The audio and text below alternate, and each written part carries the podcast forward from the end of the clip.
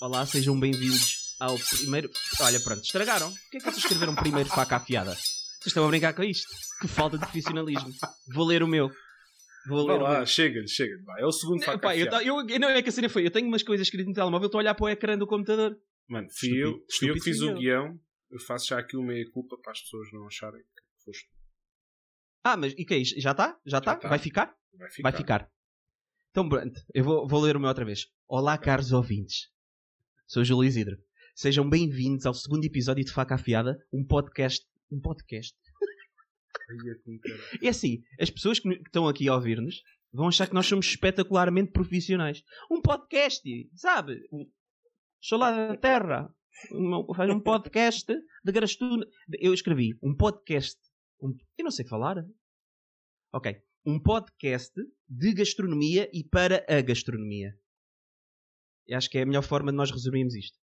Uh, o meu nome é Guilherme Felipe e estou aqui acompanhado pelos dois do costume, Felipe Ramalho e Gonçalo Queiroz. Digam lá às pessoas.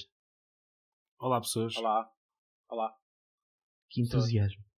Estamos E aqui. Olá, hoje pessoas. temos connosco a nossa primeira convidada. Uh! E- Exuberância. Uh! Quatro- Não, ok.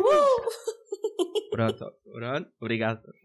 Eh, temos connosco Inês, Inês Vasconcelos, de 31 anos, co-proprietária do Larau em Estremoz. O Larau é um restaurante, para quem não sabe, e é também a responsável da sala. Estudou gestão hoteleira e apaixonou-se pelos cozinhados do Filipe Bill, também co-proprietário do, do restaurante, e tem em conjunto, segundo ela, uma filha que dá cabo do juiz a toda a gente. Eh, trabalhou 5 anos como supervisora de banquetes e restaurantes no Panha Longa em Sintra e depois mais 5 anos no Ritz-Carlton Abama em Tenerife, onde entrou como supervisora e saiu como manager de restaurante. De Tenerife, veio para Estremoz para iniciar a aventura no Larau, onde permanece pelo menos até hoje. Nunca se sabe o dia da manhã. Olá Inês, Olá, seja obrigada por me terem convidado. Por ser a vossa primeira convidada. É que isto eh, não é para todos. E de A sala. carreta é toda uma responsabilidade. E de sala, a debater e com gente de cozinha. Portanto, eu não sei bem como é que me vou E mulher. Acho que vai haver um problema. É assim, eh, eu e meu marido casámos e começou tudo com um problema. Portanto, ele é cozinheiro. e ainda Queres, hoje queres- temos queres problemas. elaborar? Pronto, ele era, sub- era subchefe no Arola e eu era supervisora no Arola, no Penhalonga. Pronto, e no meio de tanta faca e tanto copo e tantas horas de trabalho, a coisa tinha que se dar, não é verdade? Não havia outra hipótese. Inês, não sei, não sei se sabes, eh, se me conheces. eh, Eu, eu não estou nem na cozinha nem na sala. Eu normalmente estou Já sentado. sei que é do do lado do quarto. Já cliente. sei que é do quarto. É no quarto, sim. O meu, neste momento o meu local é, é no quarto, mas o meu lado é o do cliente. Portanto, eu vou-te fazer uma pergunta que vai ser um tanto ou quanto controversa. Se calhar o Filipe e o Gonçalo não vão gostar, mas eu estou a adorar na minha cabeça esta pergunta, que é Tu achas que as pessoas da cozinha acham que percebem mais de sala do que as pessoas de sala percebem de cozinha?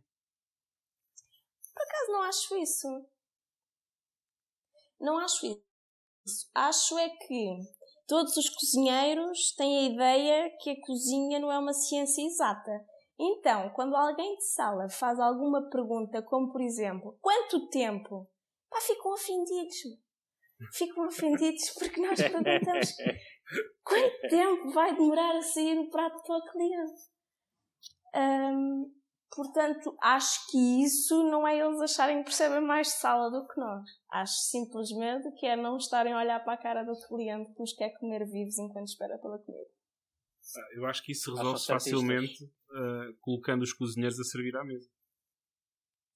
Ah, aqui neste caso também acontece, porque o meu casamento deu nisso. Eu não sei cozinhar, mas o Filipe serve à mesa. Ok. Portanto, estou em vantagem. Mas no é algo que faz parte do conceito do Laral? O, o chefe ir à sala? Ah, é algo que faz parte, com toda a crise instalada, que não houve contratação de pessoal, portanto, há polivalência. E eu acho que até os clientes acham, sentem-se importantes porque o cliente, o chefe está na sala. Não sabem como é que a comida está a ser feita, não é? Mas o chefe está na sala. Pronto. O chefe está na É sala. porque o chefe tem uma É. boa equipe. É verdade, sim senhora, e eu acho que isso é o mais importante, é poder estar na sala de olhos fechados e saber que a comida está a sair. Pronto. Mas o Alex Yeah. também trabalha connosco, também já trabalha connosco, trabalhou connosco em Arola, trabalhou connosco em Tenerife e andámos sempre juntos há 11 anos que estamos juntos. Ou seja, é um casamento a três. É, basicamente. Mas o Alex eu dispenso, por acaso não faz todo o meu género. Senão, até- senão ficava baralhado entre o Filipe e o Alex, mas não, não houve sequer isso. Eu diria casamento profissional, não é? Claro, claro, claro. Olha, Eh, diz-me uma coisa. Hum. Dás- Dás-me a palavra, Guilherme? Vá, vá, agosto. Pronto. Ia perguntar só a Inês se ela acha que, de alguma forma, ah, se tem vindo aos poucos a valorizar mais o serviço de sala ou ainda existe aquela ah, ideia por parte do cliente de que a sala pode ser uma pessoa qualquer. É assim, eh, eu sinceramente acho que o serviço de sala é ignorado em restaurantes estrela Michelin. Pronto. Daí para a frente, portanto, tudo o que não seja Michelin, eu acho que os clientes dão primeiramente, antes, é assim, o cliente quando vai experimentar um restaurante pela primeira vez, ouve um comentário que a comida é boa. Outros nem sequer ouviram um comentário, estão de passagem e vão sentar. Portanto, Uh, a primeira impressão do cliente é a forma como é recebido, uh, é a forma como se senta, é a forma como nós abordamos o cliente. Portanto, eu acho que o cliente dá muito valor ao serviço hoje em dia, sinceramente, sala. Eu, Eu, não acho sei se que tu ouviste. têm... Desculpa, diz, diz, diz. diz. Não, não, diz-me, diz-me. se, eu não sei se tu ouviste o nosso, o nosso primeiro episódio e Não. o porquê de, de, chegar, de chegarmos à, à necessidade de ter de convidar uma pessoa de sala para falar de certos assuntos. Então, o Irritações da semana passada, que é uma das nossas rubricas, eh, foi do Felipe Ramalho. Ele levantou a questão do tártaro bem passado. Não sei se já te aconteceu alguma vez alguém te pedir um Já. tártaro bem passado. Ou E seja, como é que resolveste? uh, Já agora. Ou um, su- aconteceu-me. um sushi cozinhado. Sim, bem passado uh, e não saberem que vai cru. Isso aconteceu-me duas vezes, uh, duas vezes que me lembro. Do tártaro bem passado, ou seja, antes de chegar à mesa, enquanto o cliente me estava a pedir, uh, que queria o tártaro médio bem. E eu sorri, não é? Nós sorrimos. Não, sorrimos amavelmente para a cliente e explicámos-lhe bem, o tártaro é cru. É picado, é cru.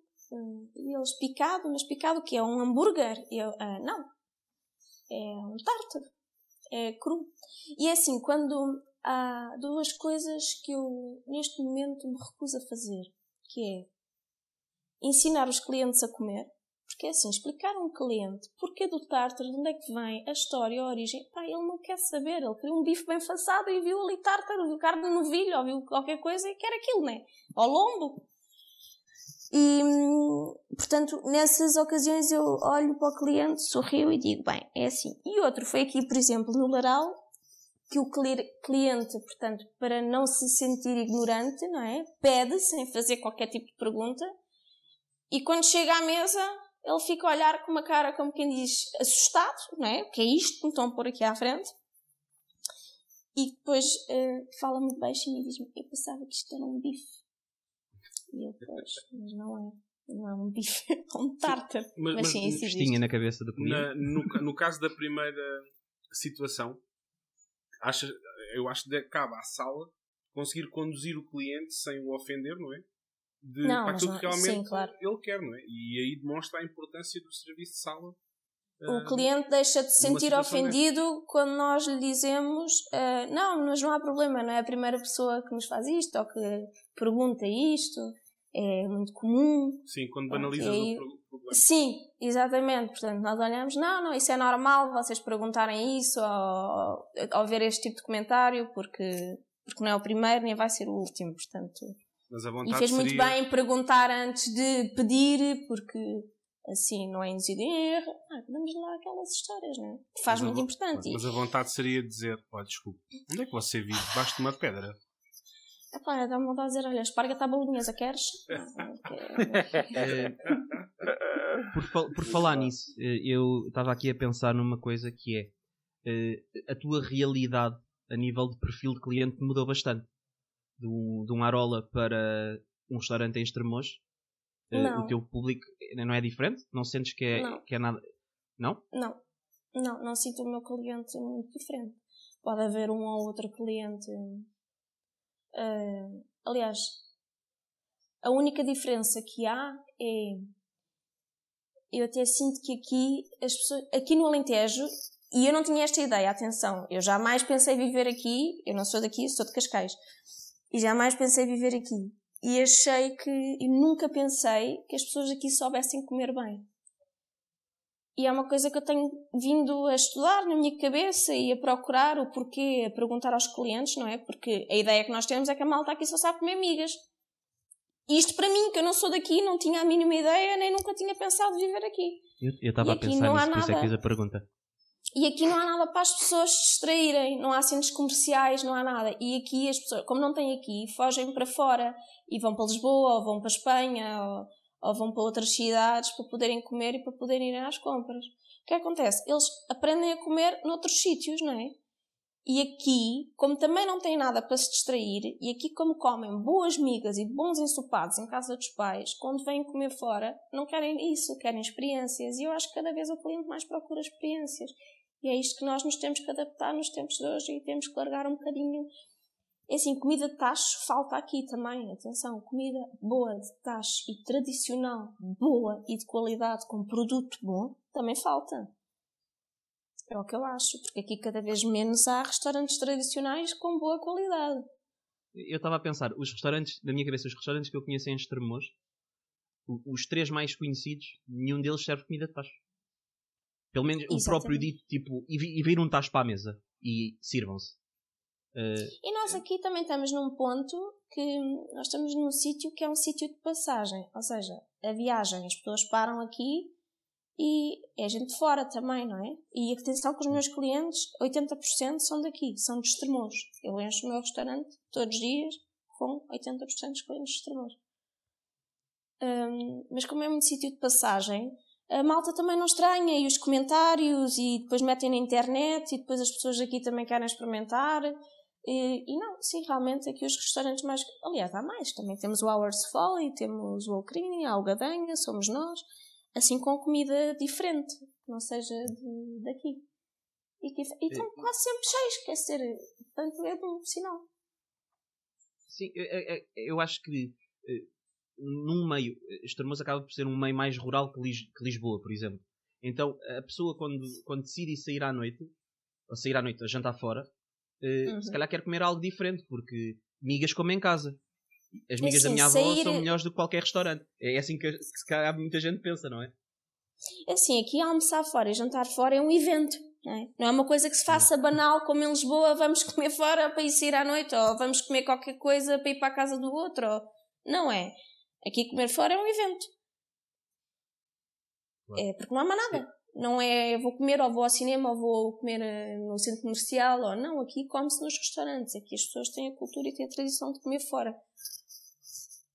E E agora, num outro ponto, num outro, num outro ponto, eu queria te fazer uma questão que é, eh, antes desta situação toda do Covid, vocês tinham mais pessoas de sala, não era só tu.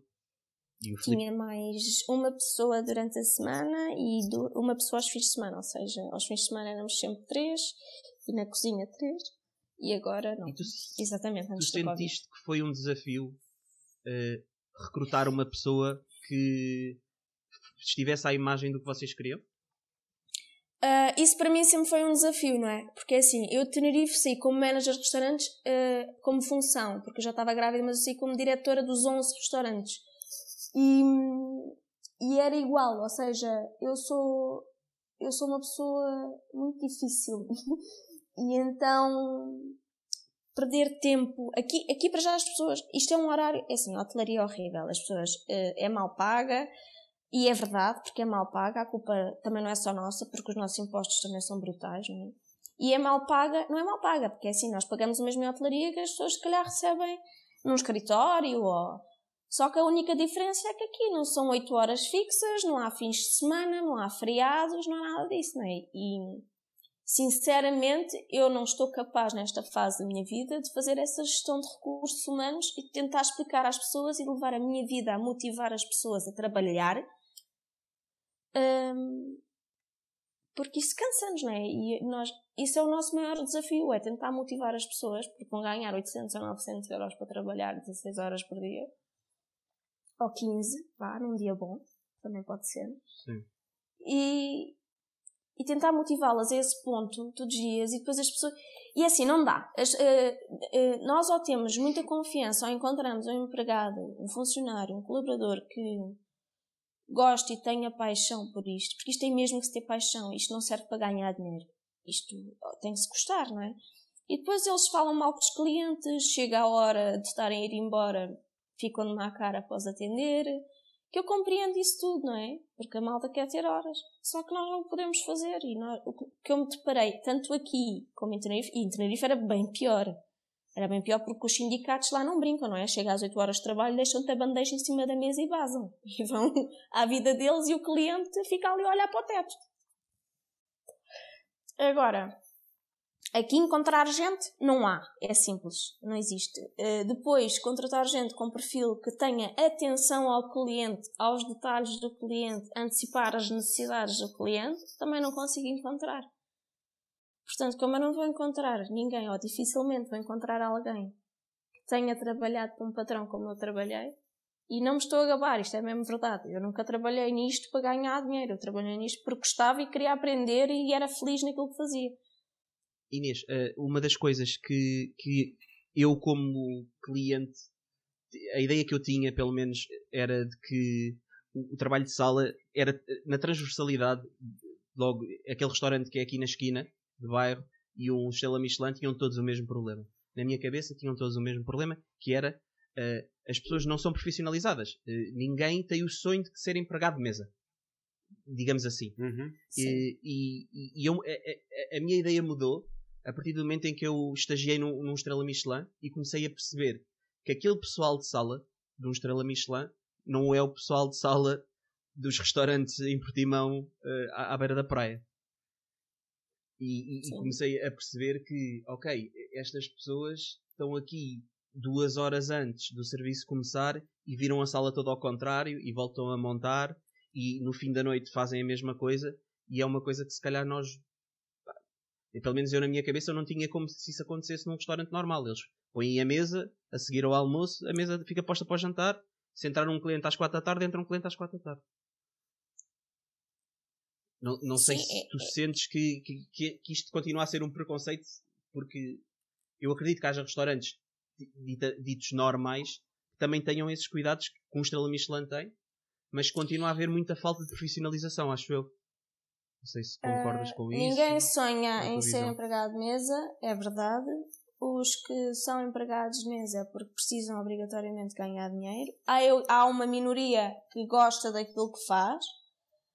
Um, falta de profissionalismo existe, existe, e só existe por um motivo, porque não querem aprender mais ou também porque têm equipas que não lhes ensinam mais. Também. Isso existe e muito. Atenção, isso existe e bastante. Há chefes de sala que nem sequer se dão ao trabalho, que ignoram os próprios empregados de mesa.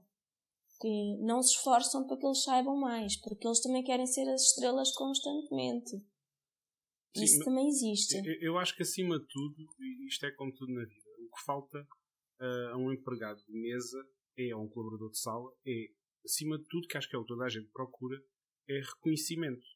Por exemplo, um sommelier hoje em dia já quer mesmo ser sommelier, não vai para sommelier só porque só porque é fixe e porque gosta de beber vinho. Não, hoje mas em dia. Porquê?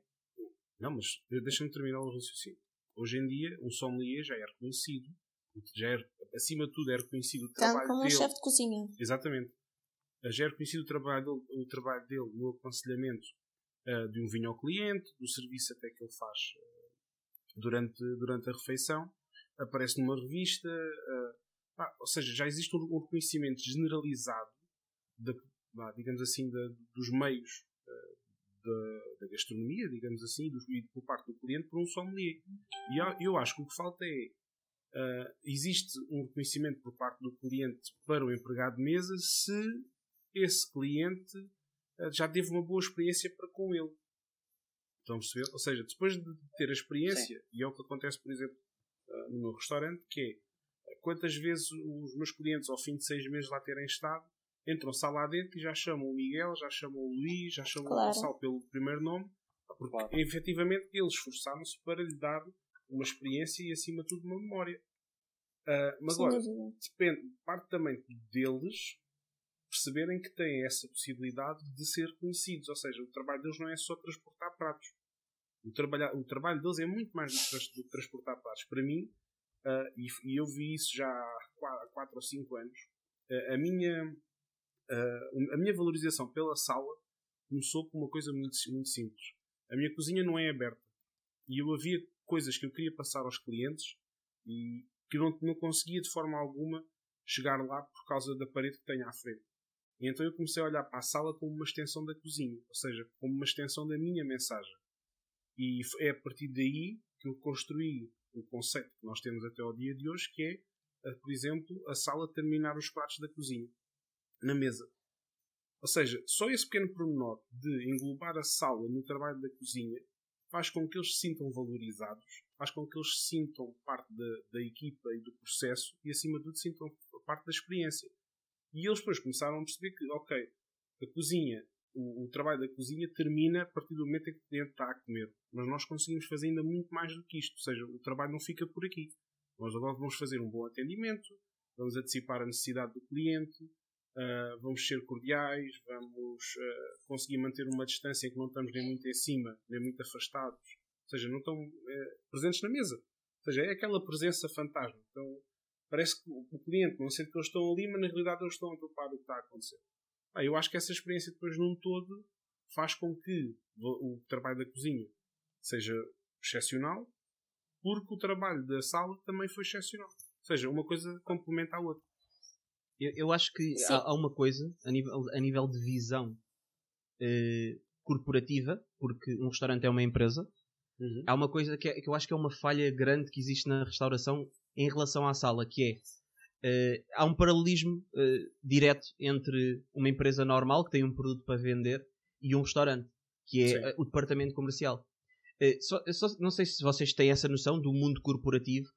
As pessoas- os comerciais são as pessoas mais bem pagas das empresas, porque na realidade são as pessoas que vendem o produto. Tu podes ter o melhor produto do mundo, eh, e podes ter o me- o melhor aspirador do mercado. Se não tiveres uma pessoa que mostra a visão de quem fez aquele aspirador e o venda, o teu aspirador não, não, não vale nada. É mais fácil ir comprar Sim, um, sim, sim. um aspirador à, à Vorten qualquer.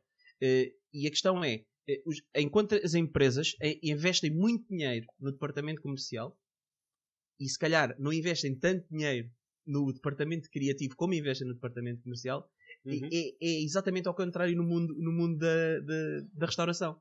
Eh, As pessoas, possivelmente, na cozinha, a parte criativa, é mais bem paga do que o, o comercial, que é quem está a atender o cliente, sim, quem está a vender. E, e, e depois, eu- o que é que acontece? Eh, Vocês estavam a falar dos sommeliers, eu acho que o sommelier não está nem na cozinha, nem muito ligado à cozinha, nem muito ligado à sala. Porque o sommelier tem a necessidade de perceber os menus a nível de sabores, porque ele vai aconselhar vinhos que façam sentido, sentido com aqueles sabores. E é Portanto, tem comercial uma relação vinhos. muito mais ligada à cozinha do que, do que se calhar o empregado de mesa que tem de decorar os pratos. Mas é? é que o empregado de mesa tem a capacidade, se for bem ensinado. A questão é que há duas coisas que faltam na formação dos empregados de mesa, que é a psicologia, ou seja, os empregados de mesa primeiro têm que conseguir estudar o cliente. Em 5 minutos nós temos que ter a capacidade de os estudar, temos que ter a capacidade do que é que eles querem, o que é que eles querem gastar, até onde é que podemos ir, como é que vamos entrar no meio do cliente, não é? E isso é muito difícil e isso não é ensinado na escola. Portanto, ninguém ensina a, os, eh, a avaliação corporal do cliente, eh, a forma como está a cabeça, como o cliente põe as mãos, isso Está tudo de braços cruzados. de braços cruzados, portanto, se- para onde é que está a olhar? Eh, nós temos que saber avaliar se um cliente, vai- se é Como um é que ele te que vai olha também? completamente. Como é que olha para o espaço, o olhar se revira os olhos. Epá, nós temos que estar atentos a isso para conseguir quebrar qualquer má experiência que o cliente possa ter. não é? E não falo só de sala, falo de, porque assim, o nosso trabalho, quando não está ninguém na cozinha, da, da cozinha na sala, né? o nosso trabalho é ver a expressão do cliente assim que mete uma garfada à boca. E isso faz parte do nosso trabalho. Não é? E a partir desse momento, nós temos que ter a capacidade de olhar se o cliente não comeu tudo, nós temos que perguntar. Então, gostaram? Não estava bom? Passou-se alguma coisa? E o cliente aí diz, não, olha, já estava muito cheio, ou então diz, pá, estava muito salgado, ou estava picante, ou estava... E nós aí temos de ter a capacidade de dizer, olha, mas quer que eu lhe prepare outra coisa? Quer- E ter a capacidade também que se o cliente deixa mais de metade da comida no prato, não lhe cobrar esse prato, não é? Isto tudo não é ensinado na escola. Eu estudei gestão hoteleira. Isto não nos é ensinado na escola. Mas Isso é a primeira questão coisa. É, é, é, é importante para todas as áreas, não é? Isso- Tudo. isso Ensina-nos a lidar com pessoas. Tudo. E Mas não é, não é a ensinado em nenhuma área. tec- A realidade é essa. ninguém, técnicas de vendas, ninguém nos ensina. A mim quem me ensinou as minhas técnicas de venda foi que em 17 anos que eu fui trabalhar para um restaurante em São Pedro Estoril, um restaurante de rua, eu lembro-me do meu patrão me dizer assim, eu ia pegar no menu para levar à mesa, nunca mais me esqueço do meu primeiro dia de trabalho. Ele meteu o menu em cima do balcão e disse assim, aqui vendes aquilo que eu quero que tu vendas. Claro. E, Não é o que os clientes querem comer. e aponta Os clientes que, comem aquilo que tu queres que eles comam. e, e, e, consegue, e, e, e o empregado de mesa é eficaz a vender aquilo que nós queremos que seja vendido. Não, Eu- é, é Eles vendem o que querem.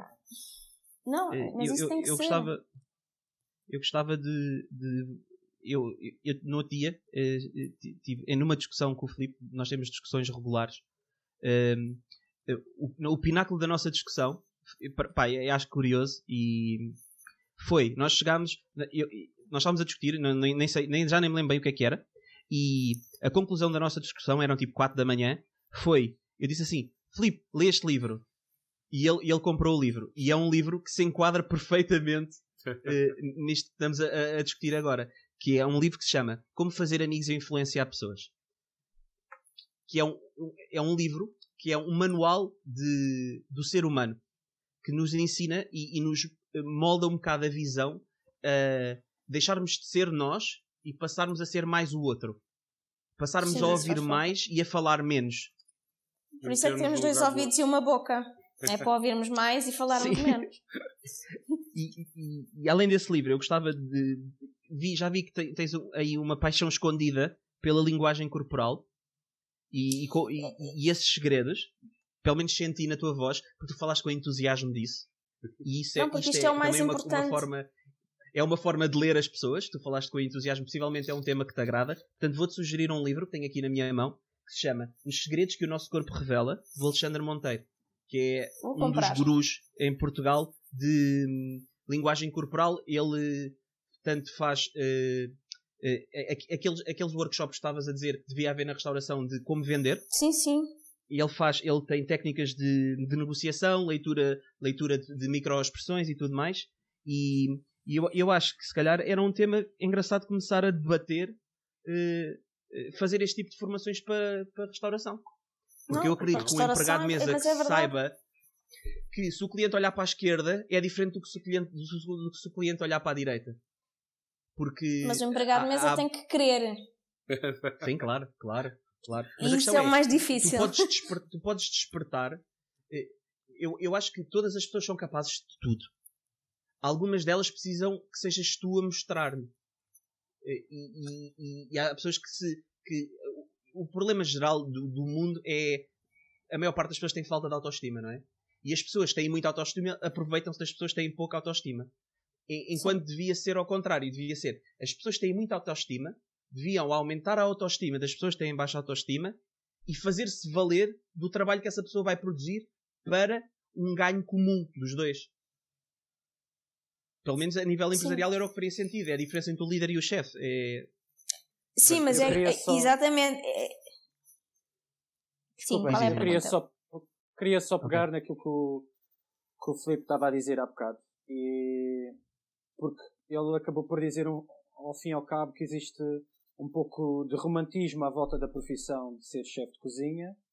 Acabou por dizer que existe um pouco de romantismo à volta da profissão de sommelier. Sommelier. Ah, e, e acabamos a bater outra vez na mesma tecla que é não as pessoas não querem ser empregados de mesa porque são só carregadores de pratos e de copos e Não, e não há na- de nada de sítio. romantismo sim mas o Não, que eu e não há. eu estou a fa- eu estou a falar de forma geral Filipe estás a perceber tu Uhum. tentaste arranjar um estratagema na tua equipa para romantizar a profissão deles para que os para que eles se sentissem mais valorizados. Aquilo que eu estou a dizer é, de uma forma geral, não há um romantismo uh, generalizado na profissão de ser empregado de mesa. Por isso é que as pessoas não querem ser empregadas de mesa. Concordas com, com? Nem há visibilidade, concordo. Não, nem há visibilidade, porque é assim, nós vamos ver as revistas de gastronomia saem sommeliers, chefes de cozinha. Uh, empregados de mesa, quem é que fala? Ninguém. A importância do empregado de mesa, quem é que fala? Ninguém. E efetivamente Mas, exemplo, os clientes não, não há reconhecimento, ou seja, um sommelier, e depois é assim, o empregado de mesa acha que não precisa de estudar nada. O sommelier requer estudo, sempre. Portanto, é um chefe para mim como é um chefe de cozinha. Um sommelier tem paixão porque tem que estudar. Um chefe de cozinha tem que estudar.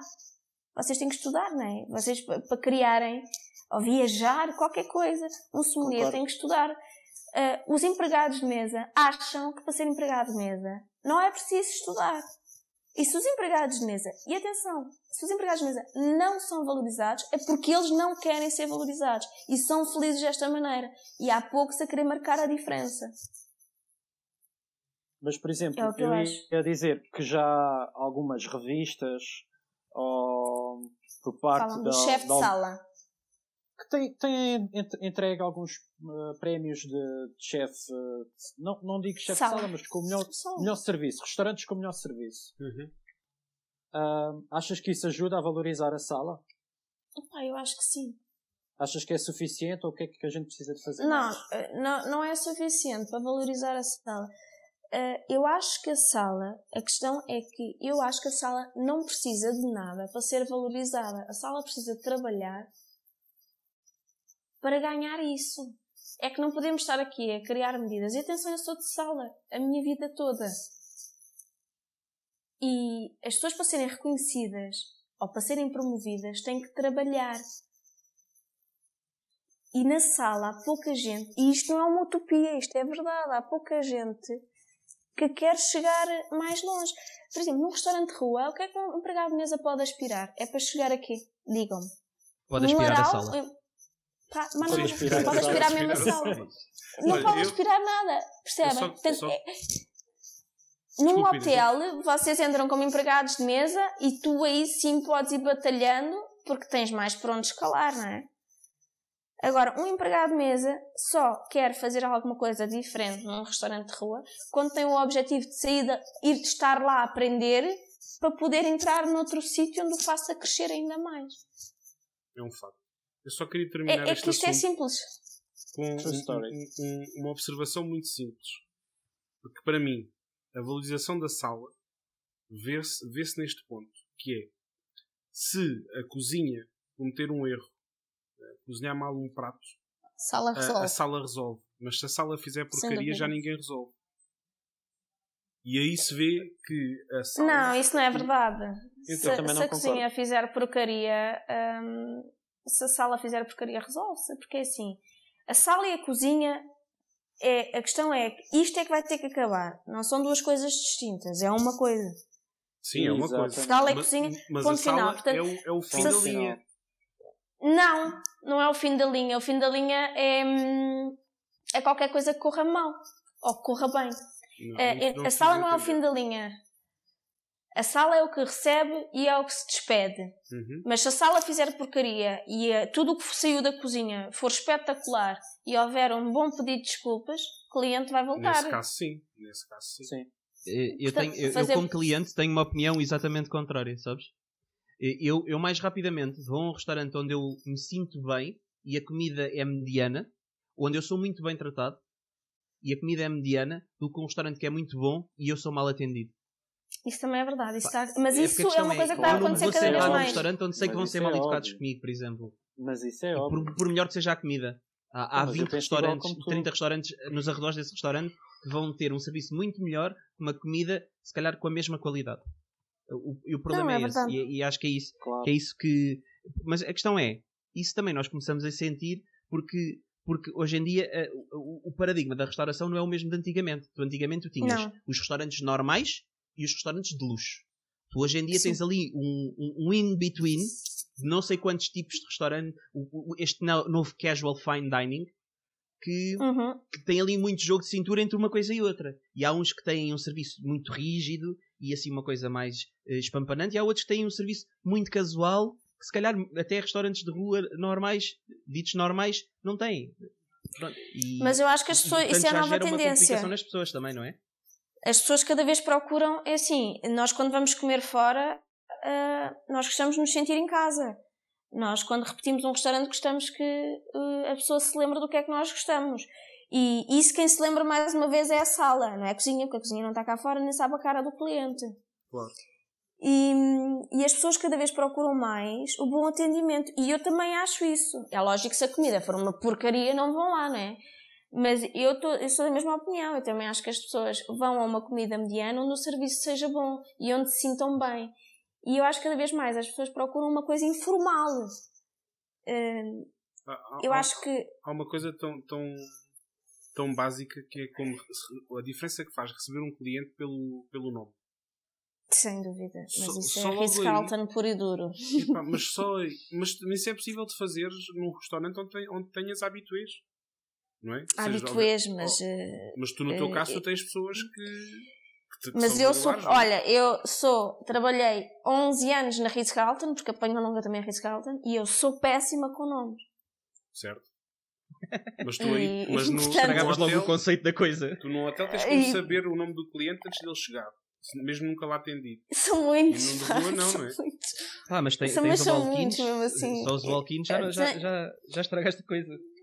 Pá, mesmo Assim, assim, eu vou- eu vou-vos chega. agradecer muito pelo tema, mas estamos a chegar a, a- a uma altura já complicada e, e temos de dividir o mal pelas aldeias. O, o que eu vou sugerir no futuro, antes, antes de mais quero-te agradecer muito, Inês, porque levantaste aqui não sei Obrigada. quantas questões que nós não iríamos levantar e, e respondeste a, a muitas questões que nós também não iríamos responder. Portanto, agradecemos-te muito por isso. Eh, eu acredito que este tema da sala va- seja um tema que vai ser mais recorrente no futuro e possivelmente vamos ter de continuar a convidar pessoas de sala Sem e dúvida. trazer o mundo da sala para a boca do mundo, que é importante. Eh, Obrigada. agora vamos passar. Agora vamos Pela passar sala, obrigada para- pela sala. Obrigado pela sala. Em nome, em nome da sala, em nome da sala, obrigada, sindicato da sala. vamos, vamos passar às nossas rúbricas eh, semanais. Porque o podcast tem sido semanal. Vamos tentar manter para sempre. Vai ser bom. Eh, a, a primeira rúbrica do dia de hoje é o Sabias que? E estará ao cargo de Felipe Ramalho. Dá-lhe Felipe. Obrigado, Guilherme. Bom, então, para o sabias que de hoje ah, eu trouxe uma curiosidade muito curiosa, não, obrigado, muito engraçada, ah, que é o primeiro chefe estrela em Portugal. Algum de vocês sabe quem era o primeiro chefe, quem foi o primeiro chefe estrela em Portugal? Mas com o quê? Com estrela Michelin? Não. O primeiro chefe estrela, o primeiro chefe rockstar, o primeiro chefe celebridade, chamemos assim. Sei lá, chefe Silva. Mas se calhar já havia antes. Não, antes já havia antes, acho eu. Já havia bem antes, se calhar. Muito bem. Eh, Então, mas a questão falar. é, a minha ideia é que não era um chefe português, certo? É um chefe português. Era um chefe Uh, português? O um primeiro chefe chefe estrela em. Portugal era português? Exatamente. Curioso. Então, deixem-me Imaginaria que fosse francês ou assim. João da Mata foi o primeiro cozinheiro português a ser considerado uma celebridade em Portugal. Ele teve diversos restaurantes e hotéis de sucesso. O gajo preparava manjares para os ricos e para os famosos na altura. Ah, inclusive escreveu um livro que certamente muitos cozinheiros já leram, que até aos, dia de- aos dias de hoje ainda é reeditado. Ele era também Sal da história. Exatamente. E até aos dias de hoje Isso é- era reconhecido pelas suas combinações improváveis. Diz Inês, diz, diz. Não, não, o Sal da Mata, pois eu sei que o Filipe tem esse livro, por isso é que eu me lembrei agora disso. Não, é, é. João da Mata. E o livro Sim, é Arte e- de Cozinha. Ah, é arte de cozinha. Sim. Bom, Eu acho que hum, tenho um PDF disso. eu, eu acho Ai, também ai, que ai, ai, ai, alguns. Corta, corta. Ai, PDF. Mas Ai, ele era considerado o sal da história. É uma das partes do livro, acho eu. Não sei. Eu, sim, mas eu acho que Há já qualquer era, um- coisa disso. era um outro livro. Isso não é um paralelismo com os, com os Lusíadas? Que as pessoas É são o sal da terra? possivelmente. É, somos. É verdade. Bom, continuando. Então, só para vocês terem ideia, os restaurantes que ele tinha os hotéis eram frequentados por toda a nata da sociedade. Pronto, obviamente que as pessoas adoravam ir lá e todos apreciavam, e é aí que o torna uma estrela, todos apreciavam a arte que ele tinha, ou seja, daí chamarem-lhe um artista, já, era considerado um mestre. Só para Mas era terem restaurante ideia, de hotel. não, era restaurante de rua e restaurante de De rua? hotel. E hotel. Ele era inclusive é proprietário de hotéis. Na- em Lisboa, na Rua do Alecrim. Só para vocês Olha. terem ideia, ah, os clientes deles, é- dele era, por exemplo, Alexandre Herculano, Rafael Bordal Pinheiro e, e um outro que eu não- ainda não vou falar porque ainda vos quero fazer uma Nossa. pergunta. O que é que acontece? O Há um homem- quiz? Há um quiz. O homem um farta-se ah, da vida que levava, da pressão do trabalho, e reforma-se para começar a viver a vida burguesa. Isto o gajo devia estar farto de estar só a dar comida aos outros, eu também queria comer. Como eu compreendo. não é? Claro. O que é que acontece? Ao fim de um, de um curto período de tempo, ele decide voltar ao ativo porque ah, a partir do momento em que ele se reforma é considerado que existe uma verdadeira decadência na arte culinária em Portugal devido à reforma dele. E então o mestre decidiu regressar em grande e abriu na zona do Chiado dois hotéis e um restaurante. Este restaurante tinha uma particularidade, e estamos a falar 1800 e troca ao passo, ah, tinha a particularidade de oferecer aos tresnoitados ah, uma refeição requintada a qualquer hora da madrugada. Ou seja, isto era um galeto ah, na altura. Uh, E este sério? chefe, yeah. Este chefe criou uma receita que ainda nos dias de hoje nós eh, confeccionamos, a comemos e vimos em diversos restaurantes. Algum de vocês adivinha qual foi? Acho que já disse ao Gonçalo. Se o Gonçalo sabe, não digo. podes nos dar uma, uma pista? É É, é é- eu e a Inês não somos da, da cozinha. Não é carne. Não é carne. Não é carne. A carne é Bacalhau à peixe, Não. Leva coentros. Leva coentros? A Uhum. sorda? né? Não, não, a sorda não pode ser. Não. A sorda não pode ser.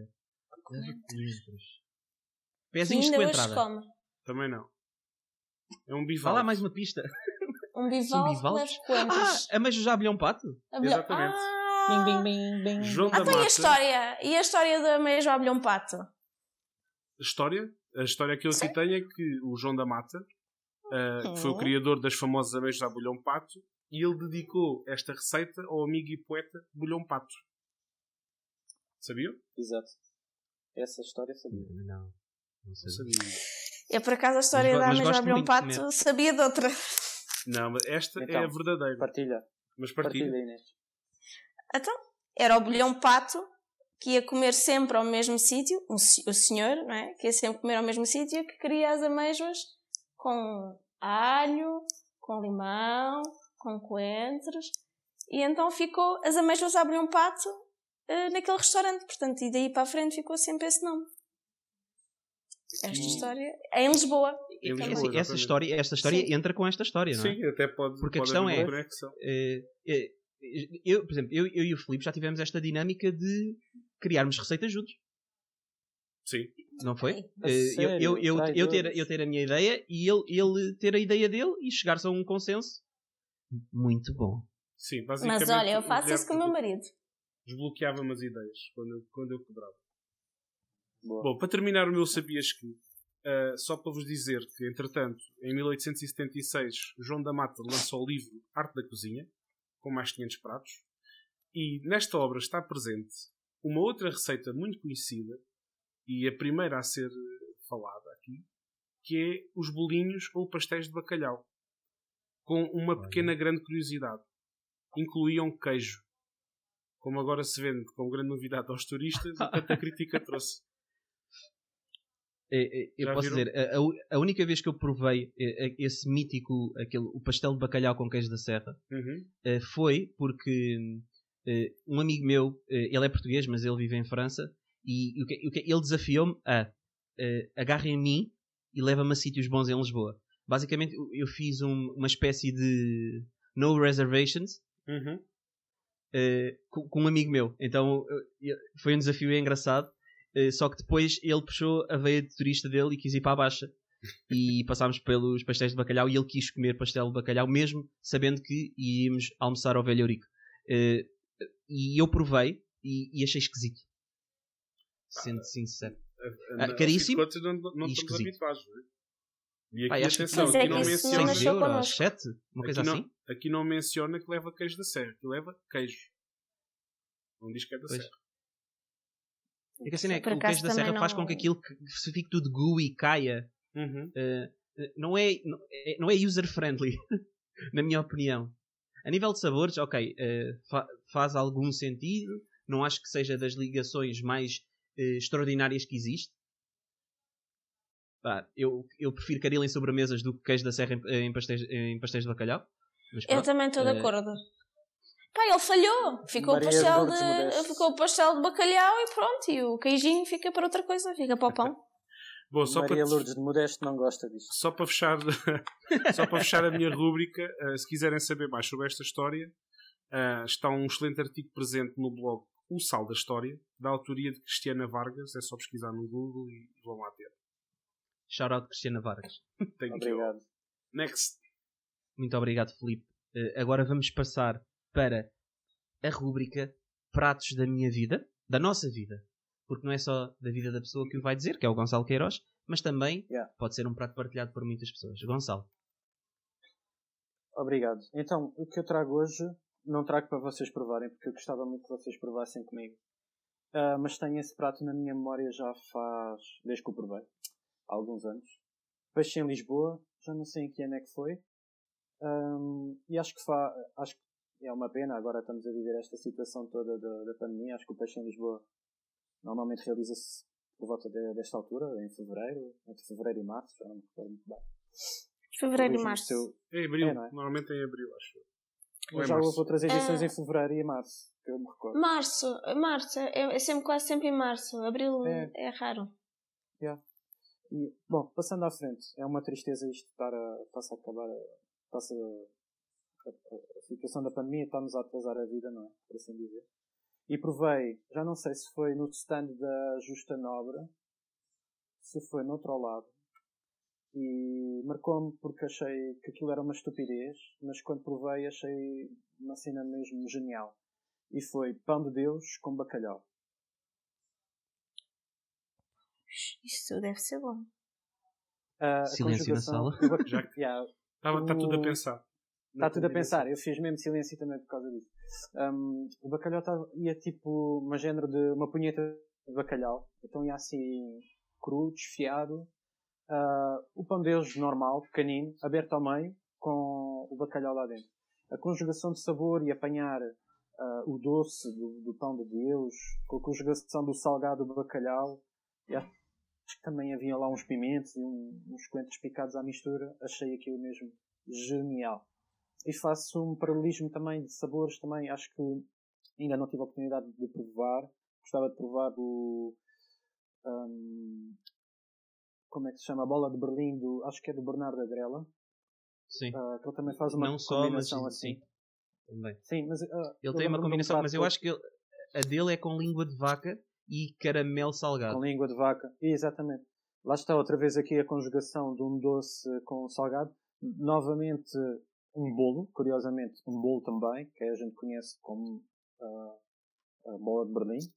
E depois temos, lembro-me também agora recentemente da Marlene Vieira fazer uh, um prato com, com a forma da, das filhoses. É uma forma de filhoses que é recheado com uh, um, bolhão de pato, com um gel.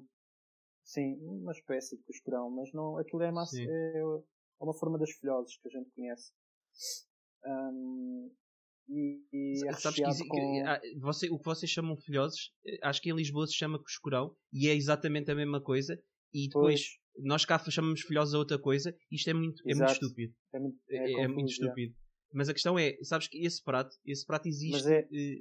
Uh, acho que o, o Vitor Adão também faz um prato desse Exato. género. Não sei se é com, depois com um puré de castanhas. E o, o Henrique Cachola, no Cabo 23, também, eu, eu, quando eu fui lá, um, um, dos pratos do menu de degustação era também um, um cuscurão com, com um puré eh, salgado. Acho eu. Yeah, eu tenho, acho essas combinações muito engraçadas. É e combinação. Essa, essa particularmente do, do, do pão de Deus com bacalhau achei incrível. E, e, normalmente às vezes quando eu quero fazer um prato de bacalhau lembro-me sempre dessas combinações. Um, não, não digo para, para fazer, não, não copio nada daquilo, mas inspira-me imenso para fazer pratos, não sei, não sei explicar. Acho aquela, aquela ideia genial e era, era uma espécie de finger food e fazia todo o sentido no peixe em Lisboa. Gosto. Saudades. Parece-me parece bastante bem. Acho que podes fazer e nós provamos. Sim, é só mandares. Para nós, nós vamos ir ter. Manda, eh, faz aquele, mandas desconstruído e nós temos de finalizar em casa. Como a grande parte da- do takeaway hoje em dia é. Que ainda hoje eh, tive essa experiência de ser eu a finalizar em casa e, e- e é, é engraçado. Só, é muito triste ser eu a empratar. Até Se calhar vocês conseguiriam empratar, empratar bem. Eu acho só triste.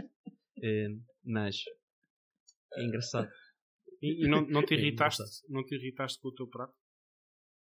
Eh, e a irritação que eu vou trazer na minha rúbrica, e acho que podemos fazer já a ponte, eh, é estar relacionada com o empratamento. Curioso. Que é. eh, pronto, eh, vamos entrar na, rubi- na rúbrica Irritações, que é a, rúbrica preferida de Felipe Ramalho, Obrigado. e inventada pelo próprio. E, e- e em Irritações, eu, eu dei-lhe um nome ao, ao tema, mas não é fechado sobre, sobre esta questão. Então, o- a minha irritação desta semana é flores nos pratos. Mas não é só flores nos pratos. É tudo o que está no prato que eu não comeria normalmente. Ou, ou que eu não vou comer. Tipo- existe muito esta discussão do... eh, porque, é que, porque é que isto está no prato se isto não é comestível? Ou porque é que A isto está regra- no prato só para ser bonito? Não, a regra tem que ser: tudo o que está no prato é para comer, exceto o osso, se for um corte específico. Ahm, e tudo o que está no prato tem que fazer sentido, não é só pôr algo no prato só porque fica bem. Pelo menos eu não me identifico com isso. Não sei se o Gonçalo. Mas, mas a questão é, tu usas flores nos pratos, por exemplo? Flores. Epá, depende. Uh, Já usei mais, uh, já abusei nas microlivres, uh, se bem que fazia-me sentido a utilização que estava a ter nelas. Entretanto, quando isto começou a pandemia, comecei a percorrer o caminho de deixar de usar, porque era um custo acrescido, e eu pensei que os meus pratos não iriam ficar da mesma forma sem essas microlivres e flores, vá, como quiser chamar. E o que é certo é que pá, é, só uma- é como tudo na vida, é uma questão de puxar para a imaginação e consegues ir buscar ah, o extra que uma microlift dá num empratamento, podes ir buscar do outro lado. Ok, mas, mas, por exemplo, tu estás a falar de uma coisa diferente. A questão é, eh, se nós, eh, normalmente as flores comestíveis no prato não acrescentam perfis de sabor. O- Sim, eh, mas isso é mais as ervas acrescentam, não é? Não, as, er- as flores também podem apresentar uh, perfis de sabores. Por exemplo, eu, eu, eu já não uso dessas flores assim comestíveis assim embaladas, tipo os amores perfeitos, e eu, eu já não utilizo já há algum tempo também. Ah, mas por exemplo, ahm, agora na primavera vou, vou, vou começar a ter uh, as laranjeiras em flor. Ah, a flor de laranjeira é brutal e dá um sabor, uh, tem um sabor próprio. Ah, a flor, eu tenho aqui um arbusto de alecrim à entrada da minha casa. Aquilo, quando, quando aparece a flor, emana um cheiro ah, enorme e as abelhas andam só ali de volta daquilo, que aquilo deve fazer um, um melzinho mesmo bom para, para elas. Ahm, quando, quando as flores fazem sentido no prato, eu acho que faz sentido colocá-las sempre. Quando elas são apanhadas e são ah, trabalhadas, eu acho que faz, faz sentido se fizer ah, se, se todo o prato harmonizar bem com aquele sabor também. Mas também Mas há, há, é- há muitos, há muita gente que também acha que abusa do- das flores. ah, e A- minha flores questão é, em é tudo essa mesmo, sim. e se calhar abusa também das microervas em tudo. Eu também falo um pouco por mim e para- compartilho um bocado do pensamento do Filipe. Também já usei e abusei. Acho que passamos por várias fases. Quando, quando, quando vemos que é giro, colocamos. E depois também estamos a ver toda a gente, todos os nossos colegas a pôr e toda a gente está, está a usar microervas. Hum, também já me aborreci um bocado e já, já há alguns anos que não, não tenho comprado microervas. E quando compro, Uh, faço uma seleção, vejo o que é que realmente faz sentido colocar no prato. Porque não vou meter só microervas ou flores só porque sim. Então, e, e este assunto não dará pano para mangas para o próximo episódio? Poderá dar. Que é, vamos convidar um, chefe que gosta de pôr flores nos pratos e dizer assim: Não ponham as flores nos pratos! Não! Quieto! Ah! Ah! Para! Mas Era só, era só para picar.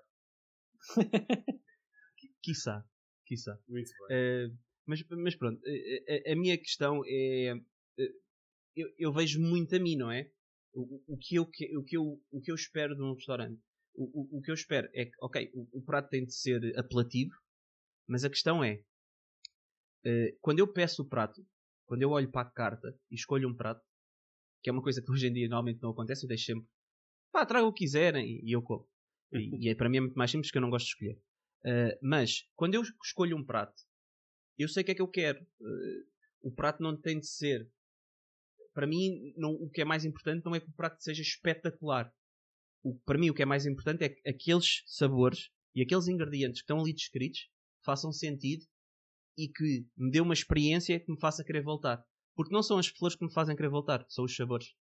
Ah, eu ia-te dizer, e se dá para rematar este assunto, o meu caminho uh, tem sido recentemente cada vez mais o focar cada vez mais no sabor e não ligar e ligar cada vez menos à apresentação. Pá, obviamente tem que estar bem apresentado, decentemente, mas já não precisa de ser pá, uma obra de arquitetura num prato para que o prato. Não sei. Uh, eu se calhar antes sentia que precisava que o prato, o prato bonito precisava de que o prato fosse bonito para compensar alguma coisa que falhasse no conteúdo do prato. Estás a perceber? E neste momento acho, já me sinto tão à vontade a cozinhar, já não, já não preciso que o prato seja demasiado wow para, para que a pessoa goste. Eu, eu acho que tem tudo a ver com um nível de confiança. E neste caso, não sei se está diretamente relacionado. Epá, isso vai-me levar sempre um bocado para aquele clichê também que, uh, uh, pronto, que nós aprendemos em cozinha, que é as cores. E estamos a fazer um prato e depois alguém diz assim: Ah, está giro, está saboroso, mas falta aqui um verde. Eu fiquei tipo assim a olhar: Mas, tipo, mas porquê que falta um verde? E porquê, porquê que os pratos têm que ter o arco-íris todo enfiado no, no prato? Também não percebo, é uma coisa. É um, tu podes fazer um prato só com ingredientes verdes aquilo ser eh, extremamente uh, delicioso. Tu, pode, tu, podes conjugar ingredientes só amarelos e aquilo ser uma cena uh, muito interessante e ao mesmo tempo apelativa. E um Mas podemos justificar. Um do, ia dizer que um dos chefes que para mim uh, reproduz isso muito bem, mas muito uh, muito arte, muito artisticamente e muitos, muitas fotos de pratos mesmo só para só para a fotografia para inglês ver, por assim dizer. É um chefe francês que se chama Ian Bernard Lergard. Ele tem estado a trabalhar na Arábia Saudita. Ele tem um perfil no Instagram, podem seguir, que é um Y e depois Blink, B-L-I-N-C. O gajo faz pratos brutais e muito artístico, tem pratos todos pretos e pratos todos verdes, só com ingredientes verdes, e tu olhas, ou, ou texturas todas arroxeadas. Depois ele tem o estilo dele, aquilo parece muito pratos de, de decoração de colocar na parede, alguns deles.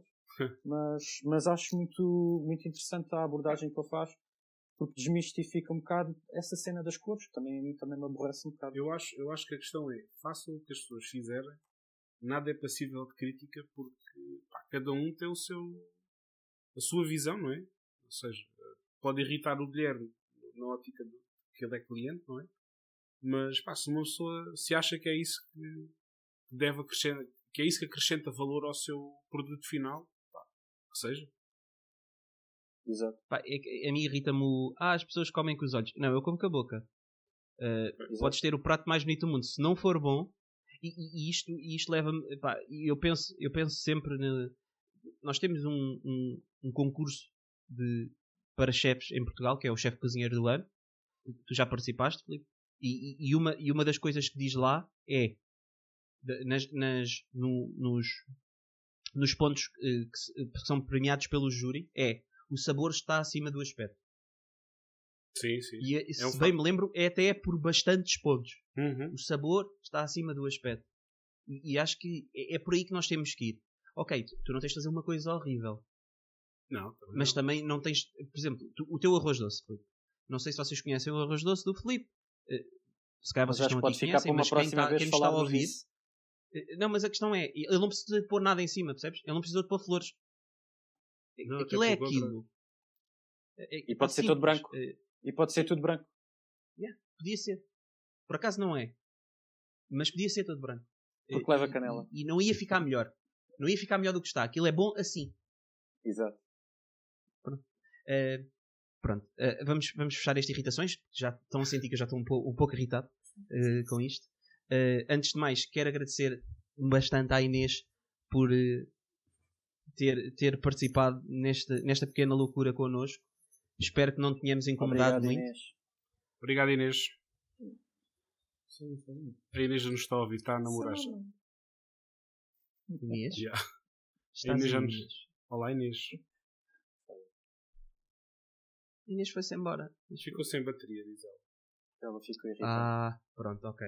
Irritou-se Eh, com pronto, as mas nós queríamos, queríamos agradecer à Inês. O que é que nós vamos fazer? Vamos pedir à Inês para depois nos mandar um áudiozinho e depois pomos, pomos o áudiozinho dela a despedir-se, como Claro. temos aqui agora.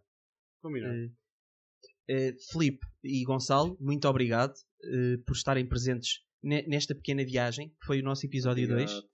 Para o episódio 3, desta vez não temos já um tema, mas pode ser que seja uma surpresa para vós.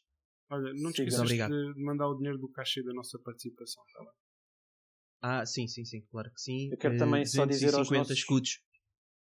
Ok. Eu quero só Para dizer um. também aos nossos ouvintes para participarem nas, nas, nas nossas redes sociais, fazerem comentários. Digam também quais é que são os pratos da- da vida deles. Digam também quais é que são as irritações deles. Digam também quais é que são os sabias que da, da vida deles. Podem só mandar um- uma mensagem direta para a gente. E até pode ser que E- sejam mencionados e utilizemos uma dessas sugestões para uma. Sim, nós, nós uma gostávamos de nossa. abordar a situação e de irritação do Manel, ou do Joaquim, ou da Ana, ou do Tiago. E olha, a Ana puxou este assunto. Por que não? É, eu acho que sim. Fique- agora fica ao vosso critério, caros ouvintes. Se nos quiserem agraciar com as vossas palavras, nós estamos à espera delas. Muito obrigado e até à próxima. Até à próxima.